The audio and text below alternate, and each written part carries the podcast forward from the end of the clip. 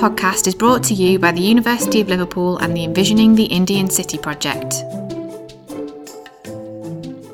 As a lifeline to millions of Indians who live along its course, the Ganges has and continues to be a significant spiritual and religious home.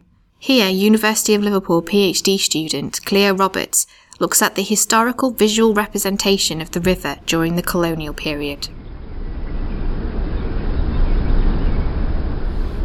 There is not a river in the world, stated the first volume of the Imperial Gazetteer of India, which has influenced humanity or contributed to the growth of material civilization or of social ethics to such an extent as the Ganges. In the late 17th century, this river, a 1,569 mile course, of tight turns, tumbling tributaries, knotted channels of ever changing location and depth were the route to Calcutta. For before comprehensive systems of road and rail, this river and its rivulets inaugurated the arrival of Job Charnock, Calcutta's purported founder, to East India. Scrambling from a dinghy manned by a local manji up the sides of the Ganges eastern bank, Charnock landed, and after diplomatic engagements with the Mughal court, he consolidated the cotton and silk rich terrain of three existing villages Gobindapur, Sutanuti, and Kalikata. From this start, the city became the jewel which sparkled and studded India, the country which crowned the British Empire.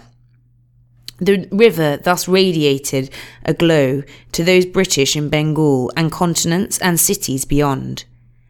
In the Leadenhall headquarters of the East India Company, the director's courtroom was bordered and bound with a painting of the Ganges by George Lambert and Samuel Scott. The river reverberated in the Revenue Committee room, which was presided over by Roma's depiction of the Ganges taking female form, proffering strings of pearls to Britannia.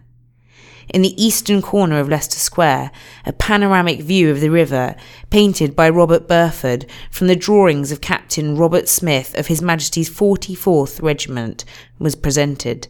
Hung in a rotunda, jostles of London's curious and enraptured public paid a shilling to stand in this grand contraption and view the water every day, Sunday excepted, from eleven till dusk. Framed and famed, etched or sketched, this river was emblematic of the city. Yet this was not merely a mythical and imagined river. This river, for the intrepid and those endorsed by the state, was a source of real experience. The salted and sweet water welcomed the canvas sails of East India Company ships. For boatloads of fresh faced, financially ambitious young griffins passing the Black Pagoda at the entry of the river signalled the start of service.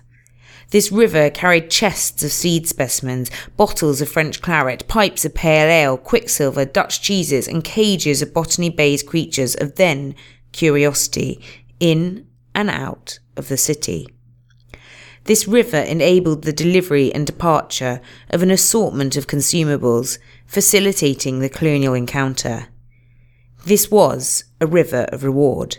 This was, simultaneously, a river of risk. This river was unwelcoming and washed out the canvas sails of the East India Company ships northwesterly freshers, southeasterly monsoons, frequent bores, tidal inundations, boats battled shifting sandbanks, ferocious currents, and rapid tidal turns. This river supported saltpetre fire from competing colonial forces. The Dutch, Danish, Portuguese, and French, particularly during the Seven Years' War. The river made the city vulnerable, yet protected for positioned within a creek, the curve of the river shielded the city. In times of lower tide, the water provided places of refuge away from the city's landed limits. Women and children hid here during the Black Hole incident. River dacoits by night would be shielded along the shore. Nestled below the banks, groups of Bihari boatmen would lay in waiting, planning their plunder of ship stores. The river had a multifaceted role in the creation and consolidation of colonial Calcutta throughout the 18th and 19th century. This is the focus of my research for the ETIC project and my PhD thesis. Starting with visual research, elements of which you will see on the ETIC website, I am investigating this cross cultural encounter, which was a cacophony of intellectual intrigue, challenge, conflict, and compromise. Reading the River Ganges from these representations enables a new perspective on the colonial presence in and around Calcutta. Intriguing characters emerge from the teak decks of East Indiamen, missionaries whose pamphlets would have you believe the river ran red with the blood of Hindus, artists of aristocratic stock whose engravings of the Ganges and its scenes informed Parisian impressionists such as Delacroix. Formidable women arrived to find their fiancés deceased. Actresses came and flung with lords, earls, and the everyman. The Prince of Wales was sailed by the ship Serapis to be greeted by the crowds of Calcutta. Along the river's dusty banks, pious Bengalis and Parsis built steps and colonnaded shelters. These ghat formations assisted bathers in and out of the water the steps, strewn with flowers, provided access to the goddess. The spots of shade provided places to misbehave. Fakirs, yogis, and sages chanted Gangetic praises. At the river's mouth, British capitalists such as Benjamin Lacam constructed new harbours and dockyards for nautical experiments. Shelters on stilts were sunk into the river's sand to contain cholera. Cuts were made into the land, redirecting the river to allow faster, more efficient movements of trade. This river can be relit and appreciated as the site which created colonial encounter and the spread of empire. This space was, as my thesis is showing, a testbed for technologies, a source of commercial and intellectual riches, which we continue to appreciate in the contemporary today.